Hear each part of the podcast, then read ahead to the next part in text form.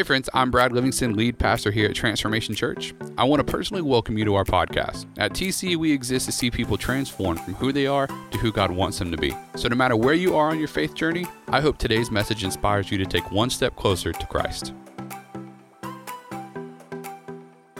Good morning, good morning, good morning. How's everybody doing today? Good? Let's give it up for Jesus one more time in this house. There's never enough for him. So, we are so grateful to have all of you with us today, and we are going into part two of the Imagine project, right? The Imagine series. And so, turn to your neighbor and say, Imagine. Well, that was weak. Let's try that again. Turn to your neighbor and say, Imagine. Imagine. Look back at him and say, Imagine a breath mint, dog. That was terrible. I'm just kidding. Don't do that. All right. All right. So we are we are excited to be in the Imagine series. If you were with us last week, you heard the big announcement about our church is moving to AMC theaters on Bayou Boulevard, and we are pumped about that. So, uh, yeah, absolutely, we are super excited about that. Many of you guys already jumped on the dream team with us. You're like, hey, listen, I'm, I'm all in. Like, let's go. I want to be a part of this great thing.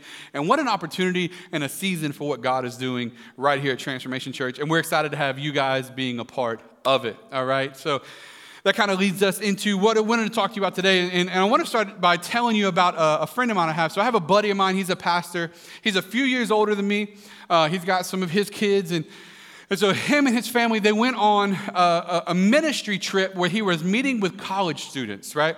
And so he was going to be meeting with these college students and and uh, so in the, in the evening times, they were having like church sessions. But during the daytimes, they were having uh, kind of just like all out fun. So they were on a beach. So they would go to the beach and they would do all that stuff. And so as they were doing their ministry stuff and as they were hanging out and doing all that, they were at the beach, and him and his son PJ. Now, PJ at the time was like 11 or 12.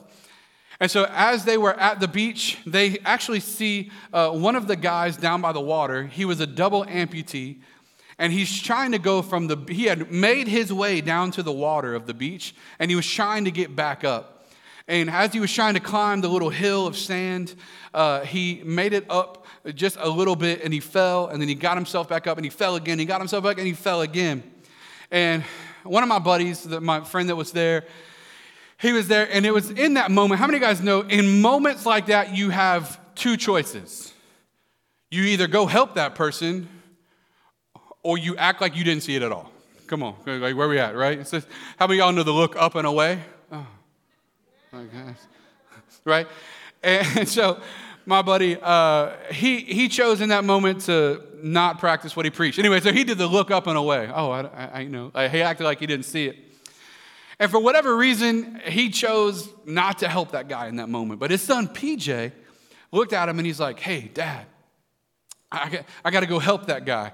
Now, for those of you with kids, you know, that's a terrible moment when your kid realizes to do the thing that you should have done, but you didn't, right? So PJ was like, I got to go help that guy. And he, he, was like, Yeah, somebody probably should, huh? So, so he said, Go for it, son. Because here's what happened PJ runs over to, to help the guy. But I believe what happened between my friend and his son and this young man that was on the beach is actually something that's pretty common to all of us. You see, every day and throughout different weeks and different months and, and just throughout life in general, we have great opportunities to capitalize on key moments to create impact in people's lives. The thing is, is many of us don't capitalize on great moments. We let the time go by. You see, my buddy, by the time he looked away, his moment was gone. But PJ capitalized on his. You see, so often in life, we are wishing we did great things, but we're not capitalizing on great opportunities to accomplish great purpose. So, so often in life, we don't get known, we don't have our name publicized, we, we don't get to accomplish something great because we don't capitalize on key moments where greatness is an opportunity. So, my question for us is what could happen if we started seizing the day? What could happen if we started saying yes? What could happen if we started imagining what God could do with our life if we would seize the day, which takes us to our topic for today, which in Latin it's carpe diem, but the phrase that it translates to is that we would seize the day. Turn to your neighbor and say, seize the day. Seize the day, right? And so in each one of our lives, there are always opportunities. But here, what I want, this is what I want you to understand. You see, we always look for different moments, right? And, and I want you to hone in on the idea of a moment. Because in a moment, what, what's unique about a moment is it's just short enough to pass you by without notice, but it's also big enough to change your life forever. Think about, for those of you that are married, think about the moment you could have spoken to your spouse for the first time, but if you didn't. Now, some of y'all like, listen, I think about that every day, dog. Listen, I'm, I'm just kidding. But think about different moments you've had throughout your life, and you could have let them by. The ones that you capitalized on, you're excited about. The ones you let pass you by, you regret. And that's what's unique about moments is we have to take advantage of them while they're here, right? Let's go to 1 Samuel 14. And so that's where we're going to spend a good chunk of our time today. All of our time is going to be in 1 Samuel, but 14 and 13. So one day, Jonathan, son of Saul, said to his young armor bearer, Come, let's go. I want you to say that with me. Come, let's go. We're going to try it again because some of y'all are late bloomers. Okay, let's try it again. Come, let's go. Over to the Philistine outpost on the other side. But he did not tell his father. Saul, who was his father, was staying on the outskirts of Gibeah under the pomegranate tree in Migron. With him were about 600 men. So Jonathan said to his young armor bearer, let's say it again, come, let's go.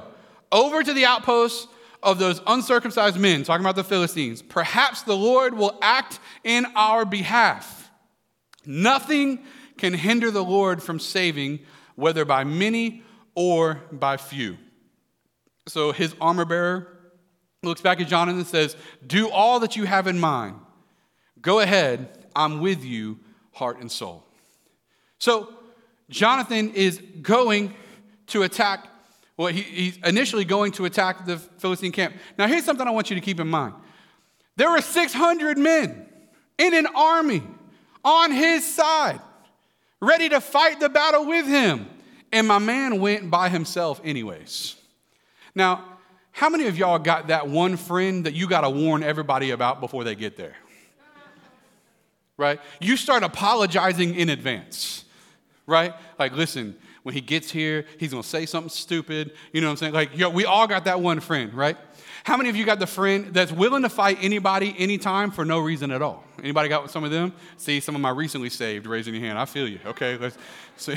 Some of y'all been saved too long. You lost track of those friends, right? I keep a few of them around because you never know when you're going to need somebody. Anyways, that's a different, different message altogether. But Jonathan, he's going to pick the fight by himself. I got a buddy of mine, Luke. I'm not going to say his last name. Some of y'all might know him. Uh, he was that type of dude. He would fight anybody all the time for no reason, unprovoked, just because it was the thing he felt like doing at the time. Y'all know what I'm talking about? So anytime I would see that look in his eye, y'all know what I'm talking about. That look where he's like, What you looking at? I'm like, They weren't even looking at you. He's like, No, no, no, no. I, I got this. I'm like, No, no, no, no. No, you don't. Okay. But we see Jonathan is going over to the Philistine camp by himself well, with his armor bearer, but just the two of them, right? Leaving the army behind. But here's the difference between Jonathan and your knucklehead friend, okay? Is that Jonathan was on a mission from God to go destroy his enemy. You know, Luke and some of them others that we know, they just on a mission from stupidity. Anyway, so, but the difference is, is that he goes over, right? And we're going to see kind of how that journey progresses. But what happened is there was a key opportunity, a key moment, if you will, where Jonathan had the chance to say yes to what God was speaking to him or let the moment pass him by. And the question for today is are we going to seize the day? Let's find out as we go through. Because I want you to imagine four things with me today. Number one, I want you to imagine engaging the plan. Imagine engaging the plan that God put in front of you to accomplish. You know what's great about the plan God has for your life? Is He has it for your life. How many times does God speak to us and go, This is what I want you to do. This is what I'm going to do through your life? And you're like, Nah, mm, mm, mm. How about that one over there? How many times does God give us opportunity? Just like my man Juwan, right? When I first sat down with him, I was like, yo, listen, I told the whole class, we're getting ready for the public speaking portion. I did that in advance because no one in the class wanted to do it, first of all. But I was like, this is coming. Hey, I remember the look of terror in his face. Like, no, this is what y'all about to do. I'm quitting. I'm not doing this anymore. But what happens when you seize the day, the moment, right? But what happens when God's plan for your life is God's plan for your life? So many times we look at what God wants to do in our life and we're like, nah, just do that for them. I'm good where I'm at. You see, when we don't capitalize on key moments, we miss out on the possibility of what God would have done in our life. So imagine engaging the plan, like Jonathan, right? So let's rock over to 1 Samuel 14, 8 through 10. Jonathan said, Come on then. We will cross over toward them and let them see us. If they say to us, Wait there until we come to you, then we'll stay where we are and we'll not go up to them. But if they say, Come up to us, we will climb up because that will be our sign that the Lord has given them to our hands. So Jonathan is saying, like, if this happens, we know God is going to allow us to defeat them. But if this happens, then we know we're going to stay where we're at. And so, what happens with key opportunities in our life is sometimes we get fixated on the wrong plan for our life. Here's what I mean by that I believe for many people, we're so fixed on trying not to do the bad things in our life that we're missing out on the good opportunities that God has for us. I'll break it down further. We're trying so hard not to sleep with a person we're not married to yet because that's what the Bible says. We're trying so hard not to do that that we're missing out completely on pursuing who God wants us to be. We're just trying not to say cuss words today, hoping to God we can make it through. Come on, some like, okay. I said, we're, we're trying so hard just not to say anything bad. We're trying so hard not to lose our temper. We're trying so hard to fit into the mold of Christianity that religion has built for us that we're losing track of the possibilities that are in front of us to impact somebody as long as we can fit into this pretty mold that the church has made for us. So, as long as I can fit the mold, I'm doing well. What if I told you God cares a lot less about you fitting the mold and cares a lot more about how you're impacting people for the kingdom of God?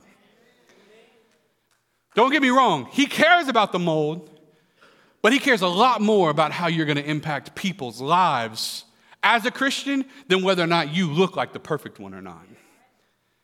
So, what are we doing with our opportunities? Because for many of us, we're just trying not to sin today, let alone impact somebody else's life.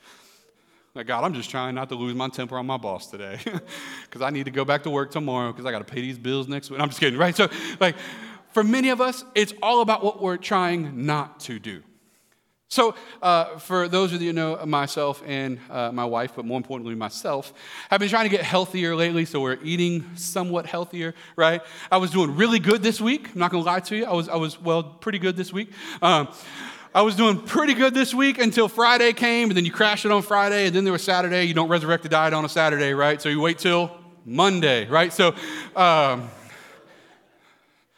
so we were, we're waiting until tomorrow to kick it all back off. It's very exciting. Anyway, so, but all that to say, right, is, and some of you have heard me use this analogy before, but how many of you know that as long as you're fixated on what you can't have, what are you constantly thinking about? What you can't have. So as long as I'm sitting there going, no, Brad, you cannot have that pepperoni pizza with cheese on it. It's pepperoni, garlic and sauce, sauce, right? Thin. You can fold it. Cheese is. Y'all know what I'm talking about, right? How, how many guys know as long as I'm thinking about what I can't have, I'm thinking about how good it used to be when I had it? Even though it was bad for me, I just remember the good parts about what I had. We do that with sin in our life. We don't remember how it was destroying us. All we do is remember how good it tasted the short time that we had it. See, we, we don't think about what maybe it was doing to our purpose or to our life or to our, what God ultimately, we just remember the short lived experience that it gave us. And we do that with sin in our life. We do that with situations in our life, right? Here's the thing with me and my wife, for example, this past week, in an attempt to do better, right? We started planning meals at home.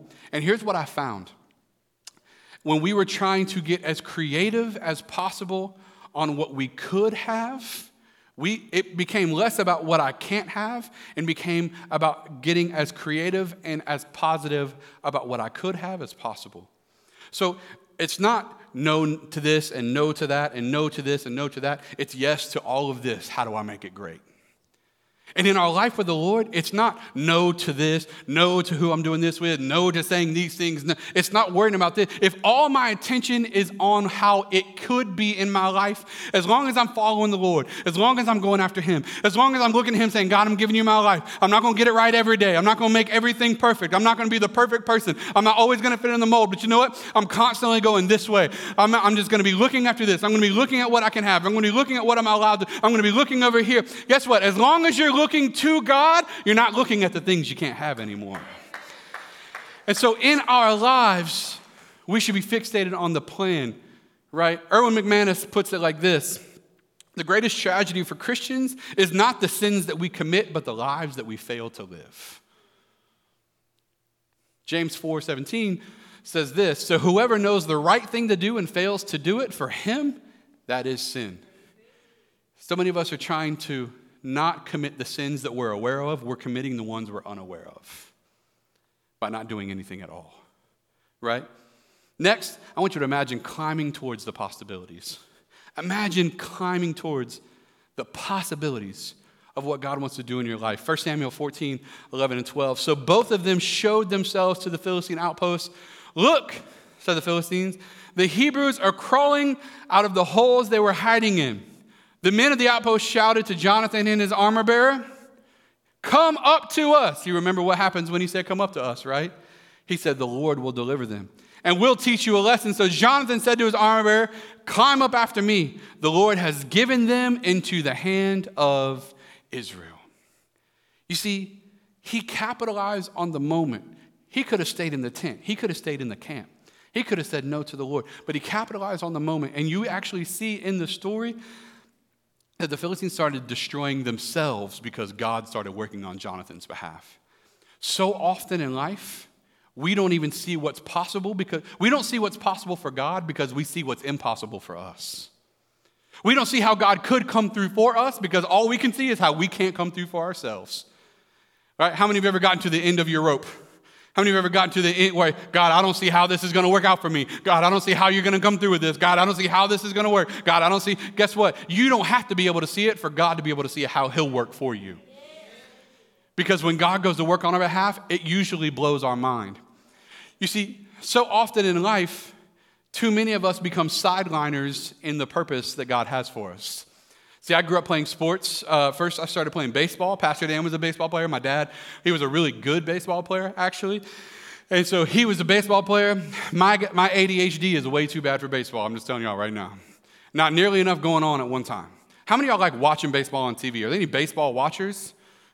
You're lying. Okay, no one likes watching baseball on TV. Okay, there's a serious problem with people that do that. I'm just kidding. So I, I, started playing baseball. That wasn't my thing. Ended up playing football because uh, I was always bigger for my age, and you can hit people in football. So that was perfect. Then I started playing hockey, which is really football on skates. Perfect, right? So um, we can do that. We don't have ice hockey because everything melts here in Pensacola. Anyway, so um, so then uh, I started playing basketball in high school. Love that. So, man, I found all these sports that you're active 100% of the time. The problem with baseball is I would like, when I was the catcher, I was good, but I would, they would put me in right field sometimes, which I'm aware of what right fields means. Okay, so calm down. I'm the one with my glove on my head poking at the fence. Y'all know what I'm talking about? Just like the play is happening. I'm just, look at all these cars out here, just, right? Couldn't do it. But when I got to football, that was my lane. And then basketball, that was my lane, right? But here's what I noticed there was a lot of people that were willing to work hard enough to get the jersey, but not willing to work hard enough to get in the game. See, there are sideliners that they want to be on the team, but they don't want to put in the work necessary to be able to capitalize on key moments. You see, I wanted to take the last shot of the game. I wanted to be in the game when the last play was getting called. I wanted to be part of what was about to happen. I wanted to be able to say that I earned the jersey, but there are some people that are on the team that they don't really care about what they get to do once they're on it. They just want something they can put on their chest. Can I tell you something? In the kingdom of God, there are plenty of people that aren't interested in becoming active in what God wants to do in their lives. They just want the jersey that's got Christian on the chest. They just want to be close enough to the team they can celebrate when we celebrate, but they don't want to be close enough that they become active in the very purpose that God wants to do in their lives. Too many people become sideliners, either out of fear of failure or out of apathy and not caring. But can we as believers acknowledge that God wants to do something bigger, bigger and better and greater with our life? And what are the possibilities that could happen if we said yes? What could God do in our life? Number three, I want you to imagine trusting God for your promise. What is God speaking to you that He wants to do in your life? What is God speaking to you that He wants to make possible for you? How does He want to come through? How does He want to use your life? What is He promising the purpose? What does He want to unlock in you? What does He want to bring out of you in regards to destiny? What does He want to speak life into dead areas that you may have, things you've given up on, dreams that you've had, but because too much time went by, you think that they're gone? What is it that God wants to breathe life into, and what will it take to get you there? 1 Samuel 13, we go back into the story a little bit. Long before Jonathan climbs the mountain, Saul remained in Gilgal, and all the troops with him were quaking with fear. How many of you ever had been in that place in your life where the people around you was just as scared as you are, right? They start scattering. How many of y'all got dumb friends run away too quick? Yeah. I got your back. You, where? Anyway, so he waited seven days. So Samuel tells him, Wait seven days, and I'll be there. Then we're going to bless you. We're going to pray. We're going to send you out to war. He waited seven days, the time set by Samuel, but Samuel didn't come to Gilgal. And then Saul's man, men began to scatter. You see, many of us, out of fear of failure, never engage our moments but many of us have given up on the opportunity for our moment because God didn't operate within our time confines. You see, the allotted time that we had in our head that God had for, the, for Himself to show up on our behalf has passed, therefore, we think the time is gone. We don't think there's any way God is interested in us because if He was, then He would have already done something about this situation. But more often than not, God lets us get into time frames that it seems impossible for him to come through, so that when he does come through, it's not possible for us to give anyone or anything else the glory but God. To say, listen, I, I know this wasn't me, I know this wasn't this person. The only way this happened is because God supernaturally blessed this part of my life. And that's what we see here that Samuel waited and waited and waited, and Saul had given up on the time. But I want you to imagine Imagine what can happen when we operate in God's timing and not ours. And then lastly, I want you to imagine the victory in your process. Imagine the victory in your process. You see, first Sam, going back to 1 Samuel 13, 2, Saul was staying on the outskirts of Gibeah under the pomegranate tree in Migron. With him were about 600 men. And I, I want to point something out to you in this that is you don't see just in this one verse, but we see it throughout the text. You see, where Saul was, he had a number of things on his side. Number one, he had Samuel, which is the man of God for that hour. So he had God's blessing. He had multiple, multiple generals of his army were there. Therefore, he had the military approval. And then he had 600 men.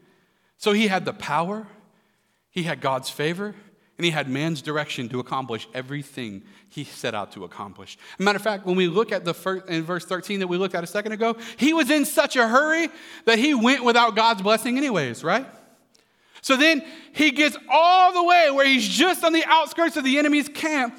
And when he has the opportunity to attack their camp, what does he do? He sleeps underneath a tree. You want to know why?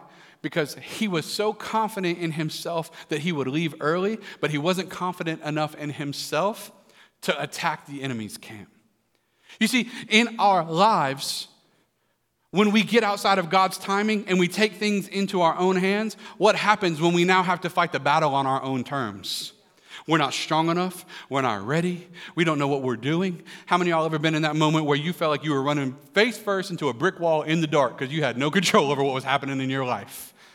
And so Saul gets all the way to the enemy's gates and he says, Nah, I'm going to just sleep underneath this tree. He had God's man with him, he had an army with him, he had the generals with him. But you know what he realized he didn't have? God's favor with him because he missed his moment. But guess who was ready to capitalize on his? Jonathan. Jonathan said, You can sleep under the tree if you want to. God's promised us that army, and we're going to go take it. Where are the areas of our life where we're sleeping under the tree because we don't trust God enough to win on our behalf? What are the areas? Maybe it's your finances, maybe it's your family, maybe it's your health, maybe it's something at your job. Where is it that we don't trust God enough to come through on our behalf?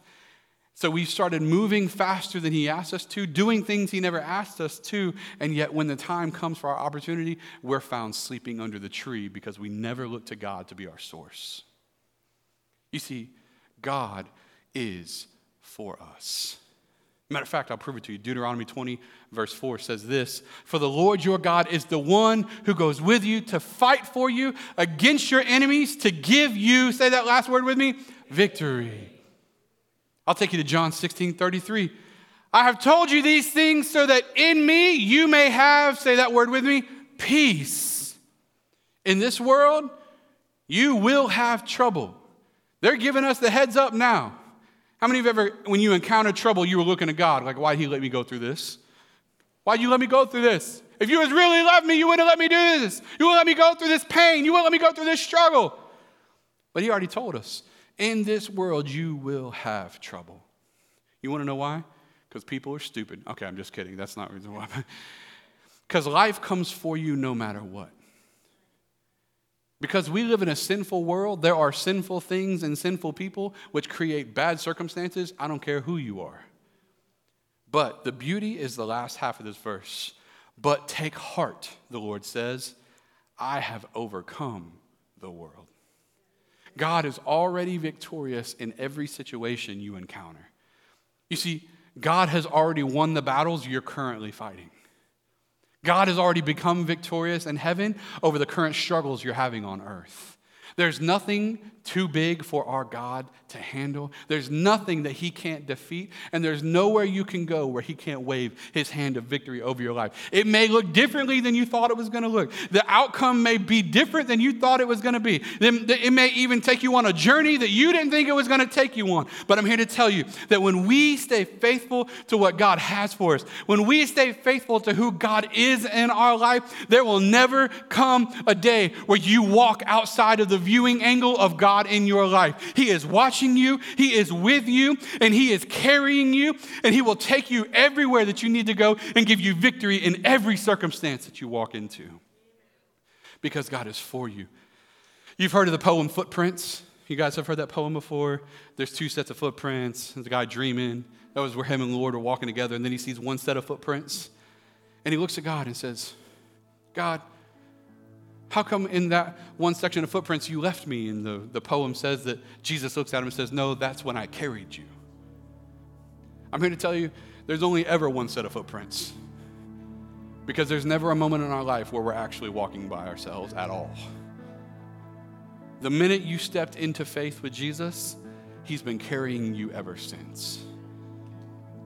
Even in the times where you felt like you were alone, He carried you then. Even in the times where you felt like you didn't know how you were going to get through that season of life, He carried you then. Even in the times where the worst pain of your life hit your home, He carried you then. Even in the times where you didn't know how you were going to make it financially, He carried you then. You never got a chance to walk because He never put you down. He's been for you ever since. God hadn't forgot you. Matter of fact, God wants you to seize the day. He wants you to seize the opportunity in front of you because there's no reason why you ever have to think that He would let you down. He's here for you and He's here to carry you. So, how does that work, Pastor? What are the next steps? Let's give them to you real quick. I want to give you four things that God wants to help you with. Number one, if you're going to seize the day, you're going to have to overcome your fear. You're going to have to overcome what is your fear that you have? Is it a fear about God? Is it a fear about how God may not be for you? Is it a fear how God will let you down? Is it a fear of how things may not go well for you? What is the fear that you have to overcome? But you have to overcome that fear because to surrender to the Lord means to let go of the fear of Him not being for you. Number two, get out of your feelings. Some of us never step into what God has for us because we'll never stop being bitter at the person that hurt us last time. The thing is, Sometimes the person that hurt us last time is the Lord. It becomes very difficult to pursue God's plan of our life if we've never forgiven God for the areas of our life where we felt like He hurt us. Where did He let you down? Where is it that you felt like you walked alone? And are you dealing with that? Because I can promise you this God said He'll never leave you nor forsake you which means whatever area it is in your life that you felt like God owes you an apology, you have to look back and say, you know what? I didn't see him do this for me when I wanted to, but I do see him where he did this. So often we're looking for him in the place where he, we don't see him moving, but we're missing the other six places where it's so obvious that he is. So for some of us, we got to get out of our feelings and realize that God hasn't gone anywhere. Next, you got to engage your faith. You're going to have to believe in something that seems impossible in your own hands, but is 100% possible in God's. And then lastly, imagine your future. Imagine your future. Imagine what could be if you said yes. Imagine what could be if you said, I'm all in. Imagine what could be if you engage what's possible for your life, right? Because the, the theme for today, seizing the day, boils down to this one key phrase from Samuel, 1 Samuel 14 Come, let's go. You know what that translates to in my verbiage? I'm in. Where are you taking me, God? Because I'm in. Where are we going to go? I'm in. What is the journey you have for me? I'm in. What is my purpose that you have? I'm in. I'm ready to say yes to wherever you're going to. I'm ready to say yes for whatever you want to do. I'm ready to say yes for what you're going to take me through. I'm ready to say yes for the purpose, for the destiny, for the plan, for the process. I'm ready to engage. I'm ready to climb. I'm ready to move. I'm ready to go. All I know is I'm not going to stay here. So wherever you're taking me to, I'm in. Takes me back to my buddy and his son PJ on the beach. First of all, I think one of the beautiful aspects of that whole thing is that when you get to impact children early, it's unbelievable what they can become. Right? Which is why I love our TC kids, all the dream team that serve back there in TC kids, whether the nursery, pre K, elementary, because they're genuinely creating a difference in, in the lives of children that are going to grow up to become leaders in our church, to become leaders in society, become leaders in community. That's why some of you, you have the gift. Like you love working with kids. That, like that's the thing that you, when you're with a kid, it's like you come alive. It's like you, you can speak life into them. You can help them. You can take them on a journey. And I'm here to tell you, if that's you, there's no reason why you shouldn't be impacting the children that are in our church every week. Matter of fact, if you want to do that, at the end of our service, there's a table in the back of each side back here of our sanctuary. And if that's you, if, if man, you love the idea of creating an impact in the life of a child and helping them grow up to be everyone, everything that God wants them to be, you can sign up today and they'll give you the process. There's a whole thing we want to take you through. All right, we're not throwing any weirdos back there on the first week. All right, so just parents, stay calm. But what I want you to know is that God has something for you. But it does take saying, I'm in. So, my buddy PJ on the beach, and my buddy and his son PJ, he uh, is sitting with him, and so PJ runs over to help the guy, the double amputee, the guy that fell down on the crutches. He runs over to help him. He falls in the sand. He helps him up. Falls in the sand. Helps him up. And, and that last time, and PJ's a scrawny little kid. First of all, he's tiny, and then he, he was just young. So he's helping him, and, and it, quite frankly, it ain't going so well. PJ's giving it all he's got, but it ain't going well. About two minutes, of him helping these college kids see him. So they, the college kids actually, one by one, start going over and they help him. And one of them grabs him around uh, the waist and helps him up. And the other one grabs him on the other side and helps him up. And one of the other guys grabs his book bag and one of the other guys grabs his crutches. And they actually help him. They get him over to the little concrete area where he's not in the sand anymore. And they make sure he's good and get him all squared away. And PJ comes running over to his dad and he goes, Dad, He's got tears in his eyes. He says, Dad, I wasn't strong enough. I couldn't do it. And my buddy looks at him and he's in disbelief. And he says, PJ, he got there though. He says, Yeah, but I wasn't strong enough. And he looked at PJ and he says, Son, sometimes it's not about being the only one, it's about being the one that starts. Sometimes it's not about making everything go right, sometimes it's about being the catalyst for change. And for some of you, you're never gonna see the end of what God wants to do in your family, but you're gonna be the catalyst for change.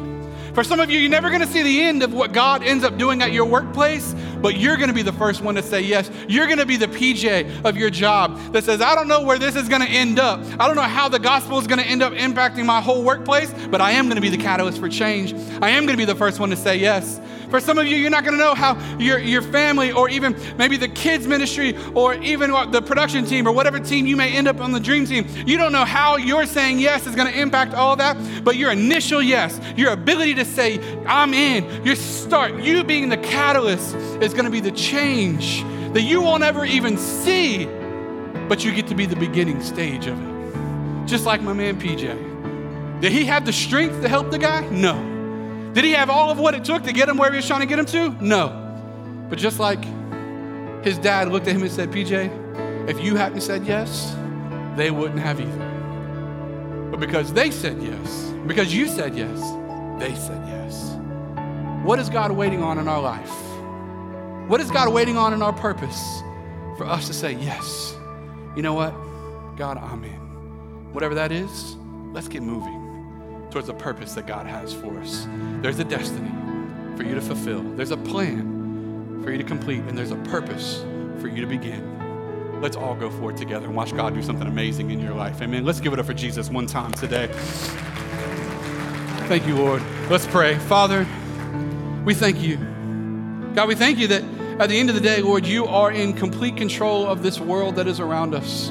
And sometimes, God, that can be incredibly frustrating because we feel like you should be working quicker on our behalf. We feel like you should be doing certain things differently, but at the end of the day, God, we know that you make all things work together for the good of those who are loved, that love you and are called according to your purpose. So, God, we surrender to you today. Unlock destiny and purpose in Jesus' name. If you're in this room today, with everyone's head bowed and your eyes closed, and you say, Pastor, that's me, but today I need to seize a moment, but it's not about unlocking destiny, it's about purpose. It's, it's, it's about the first step of my journey. You see, I don't know God today. I know enough about God to know that I'm not right with God. But today, I need a fresh start. I need a new beginning. I need God to do something different in my life, Pastor. And I'm ready to say yes to that call. I'm ready to give Him my life. I want to say yes to a new beginning. And if that's you today, if the first step of your yes, if the first step of you seizing the day, if the first step of you saying, I'm in, the first step towards your purpose is to know the one that creates it for you. His name is Jesus, and He's here for you today. And if you're in this room and you want a new beginning, if you're in this room and you want to be forgiven of your sins, you want an eternity in heaven, and you're ready to say yes to Jesus, if you're here today, I'm not going to come to you. I'm not going to embarrass you. I'm not going to point you out. I just want to pray for you today. And you say, That's me, Pastor. I want Jesus to give me a fresh start. I want a brand new beginning, and I'm ready to say yes to everything He has for me. If that's you today, would you just raise your hand right where you sit? That's me. God bless you. Amen. God bless you. God bless you. Once you put your hands up, you can put it down. Like I said, we're not here to embarrass you. We just want to pray for you today. Is there more that says, That's me, Pastor? I'm ready for a new beginning and a fresh start. I want Jesus to take control. God bless you. Amen. Yes. Yes. If you're watching us online and you're saying, That's me, Pastor, I'm ready for a fresh start. I want God to do something brand new in my life. If that's you today, we want to pray for you as well. And so here's what we're going to do we're going to pray a prayer together. This prayer doesn't make you saved. This prayer is acknowledging with words what's happening in your heart, and that's that you're putting your faith in Jesus Christ. And today, that faith is what makes you saved. But we're going to pray a prayer together to put words to the actions of our heart. So let's do it, church. We're going to pray with our brothers and sisters out loud and we're going to declare that we're giving our life to Jesus. So let's do it. Say, Dear Jesus, forgive me. Forgive me of my sins. Forgive me of my wrongs. Make me clean. Make me pure. Make me whole. I believe that you died on the cross And I believe that you rose three days later. Through your life, through your death, and through your resurrection, I can be saved. So I follow you. I give you my life. Thank you. In Jesus' name, amen and amen. TC, one time, let's put our hands together for all those that prayed that perhaps for the very first time. Awesome, awesome, awesome. Thank you so much for listening today. To make sure you never miss a message, be sure to subscribe to our channel. It would also mean so much to us if you would leave us a review. For more information about our church or to contact us, please feel free to visit our website at transformationchurch.com. And if you want to connect with us on Instagram and Facebook, just search at Transformation Pensacola. Join us next time for another message from one of our pastors as we see people transform from who they are to who God wants them to be.